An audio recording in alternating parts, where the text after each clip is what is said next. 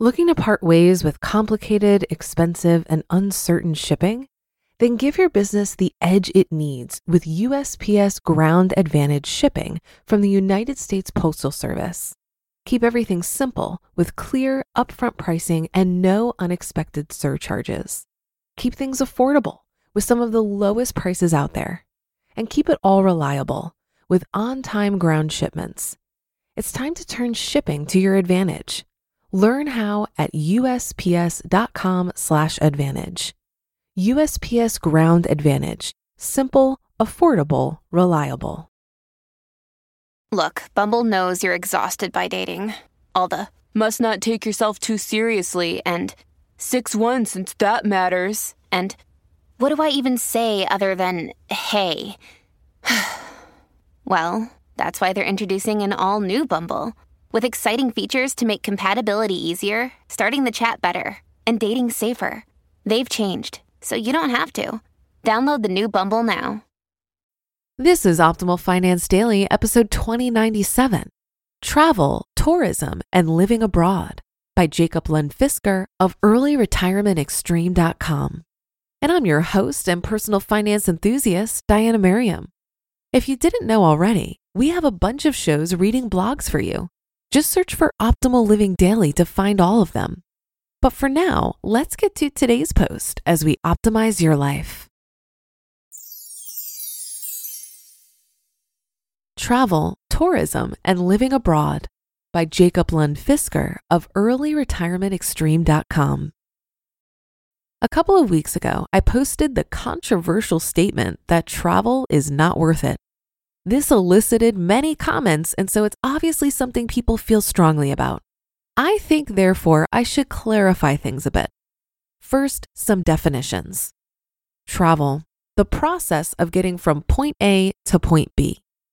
Tourism, using the World Tourism Organization's definition, tourism is traveling to some place and being away from home for more than 24 hours and less than one year and not being remunerated from the destination. Being away for longer than one year while being paid would not be tourism. Living abroad. Moving your permanent address to another country and staying there long enough to learn the language, read the newspapers, get local friends, work, go to local doctors, file taxes, and so on. By law of the excluded middle, it should be longer than a year. In a stretch, the case can probably be made that if you are only home for a few days a year or not at all, you're really living abroad, even if you have not set up a permanent address.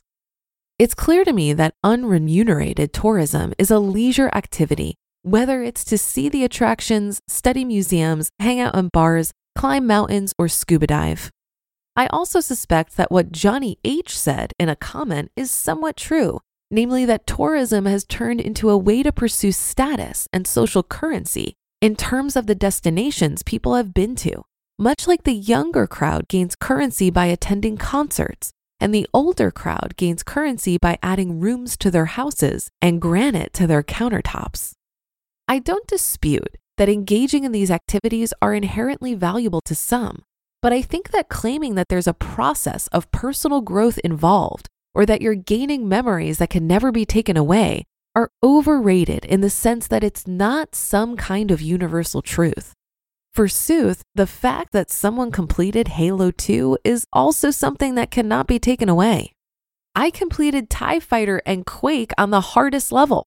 My legend will live forever. To be honest, I think very many engage in these activities because all their friends do, because the travel magazines and blogs tell them it's awesome, and because air travel allowed people to get everywhere without cutting many, if any, lines. In short, travel became a safe, non committing consumer product. Having been to the other side of the world no longer means braving mountain ranges, running out of food, or being chased by bandits. It just means a plane ticket and a bus ticket and eating an authentic dish of drunken shrimp. Indeed, travel no longer requires the same level of resourcefulness it used to. Many have gone before you, and many are probably going along with you. I suspect for many, it's just another consumer choice that has to do with the novelty of the surroundings rather than the novelty of buying a new gadget or the novelty of buying a new status symbol. From this alone, I can tell you that travel mainly attracts the extroverted SP types. Verily, we have agreed that hoarding stuff is nothing to be proud of.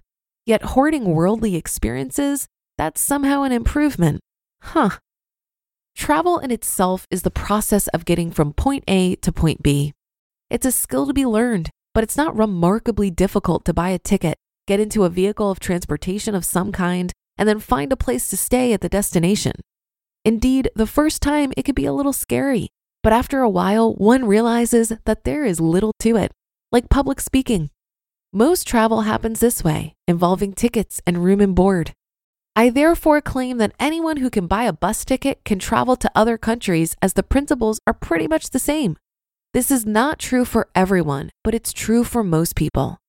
Don't put your tourism on your resume, just as you wouldn't put your hobbies on your resume. All this shows me is that you have a bankroll and that you're willing to spend on tickets instead of computer gadgets or hubcaps. I think it's more educational to, for instance, travel by foot, motorcycle, bicycle, car, or sailboat than it is to travel by bus, ferry, or jet plane, since you'll also be responsible for the mode of transportation. If nothing else, you'll learn that A, the planet is really, really big, and B, how to keep, say, a motorcycle running. This is the main thing that attracts me to cruising, sailing the boat and keeping it going. It's also a way to gain a better sense of distance, particularly with the slower modes. I highly recommend living abroad, though, out of which traveling is a very, very small part. That is, a couple of days of getting there versus a few years or more of being there. I've lived in three different countries Denmark for 24 years, Switzerland for four years, and the United States for six years and it certainly widens one's perspective in ways that cannot be done by visiting some place for a couple of months while hanging out in bars. Specifically, it gives you a different point of view on the country you're visiting and a new point of view on the country you came from. More importantly, it will reveal that people are more similar than different. Accountants in different countries will have more in common with each other than they will with school teachers from their own country. But that countries do have their souls and quirks. In particular, most people around the world would much prefer if they could just get on with their daily lives. The best way to live abroad is through your career, whether that's part of a company's plans or your own plans. Travel writer, traveling carpenter. You can start early after high school and go to school in another country. I would not do this if I had to pay excessively to do so. If this was the case, I would get my training in my own country and apply with transnational companies that like to ship their people around the world. Academically, particularly the sciences, will gladly hire foreign researchers. I still have a letter from the Swiss National Science Foundation that will pay me to work at another university anywhere in the world for a year. I know that Japan used to take in foreign postdocs after PhD. That is, there would be extra money in the grants specifically if you were a foreigner.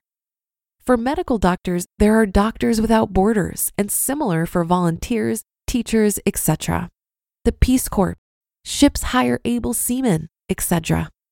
The point being that if you have skills, someone will pay you while you're out in the world, and that is the way to go about it, not tourism. Until I quit my career, I had never paid for a plane ticket with my own money. Even relocation was paid. To see the world, get the skills first, then travel, not the other way around. The world has enough bartenders, maids, dishwashers, ski guides, and other unskilled labor, but it can always use another techie, teacher, doctor, mechanic, etc. So once you got that diploma or whatever it is you need to get hired, do look into opportunities in other countries as well. And yes, if you can, you could move, excuse me, travel there before you find it but moving without the skills is a hassle. You just listened to the post titled Travel, Tourism, and Living Abroad by Jacob Lund Fisker of earlyretirementextreme.com. If you've been using Mint to manage your finances, I've got some bad news. Mint is shutting down. But now for the good news there's a better alternative. Our sponsor, Monarch Money. Mint users are turning to Monarch Money and loving it. Maybe you're saving for a down payment, a wedding, a dream vacation, your kids' college. I've found that Monarch makes it so easy to help you reach your financial goals, whatever they are. I definitely wouldn't be able to allocate my finances or plan as clearly without help from Monarch. In fact, Monarch is the top rated all in one personal finance app. It gives you a comprehensive view of all of your accounts, investments, transactions, and more. Create custom budgets, set goals, and collaborate with your partner.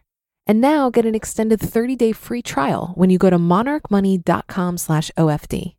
After trying out Monarch for myself, I understand why it's the top-rated personal finance app. And right now, get an extended 30-day free trial when you go to monarchmoney.com/OFD. That's M-O-N-A-R-C-H-M-O-N-E-Y dot com slash OFD for your extended 30-day free trial. Looking to part ways with complicated, expensive, and uncertain shipping? Then give your business the edge it needs with USPS Ground Advantage shipping from the United States Postal Service. Keep everything simple with clear, upfront pricing and no unexpected surcharges. Keep things affordable with some of the lowest prices out there. And keep it all reliable with on time ground shipments. It's time to turn shipping to your advantage. Learn how at usps.com/advantage. USPS Ground Advantage: simple, affordable, reliable. While I do think Jacob makes some great points here, have you ever met someone who has never left their hometown? I have, and I think even if you're experiencing the world through consumer-led tourism, it's still better than not traveling at all. Some don't travel by choice and others because they don't have the resources. But staying put in one place has just as much influence on your mindset as living your life as a nomad. Most of us don't live on the extremes, though. And regardless of your reasons for wanting to experience a new place, I think you'll be better for it. I used to think that I wanted to be a digital nomad because I met a number of people who made it look really cool. And then in 2017, I walked the Camino, which is a 500 mile trek across Spain.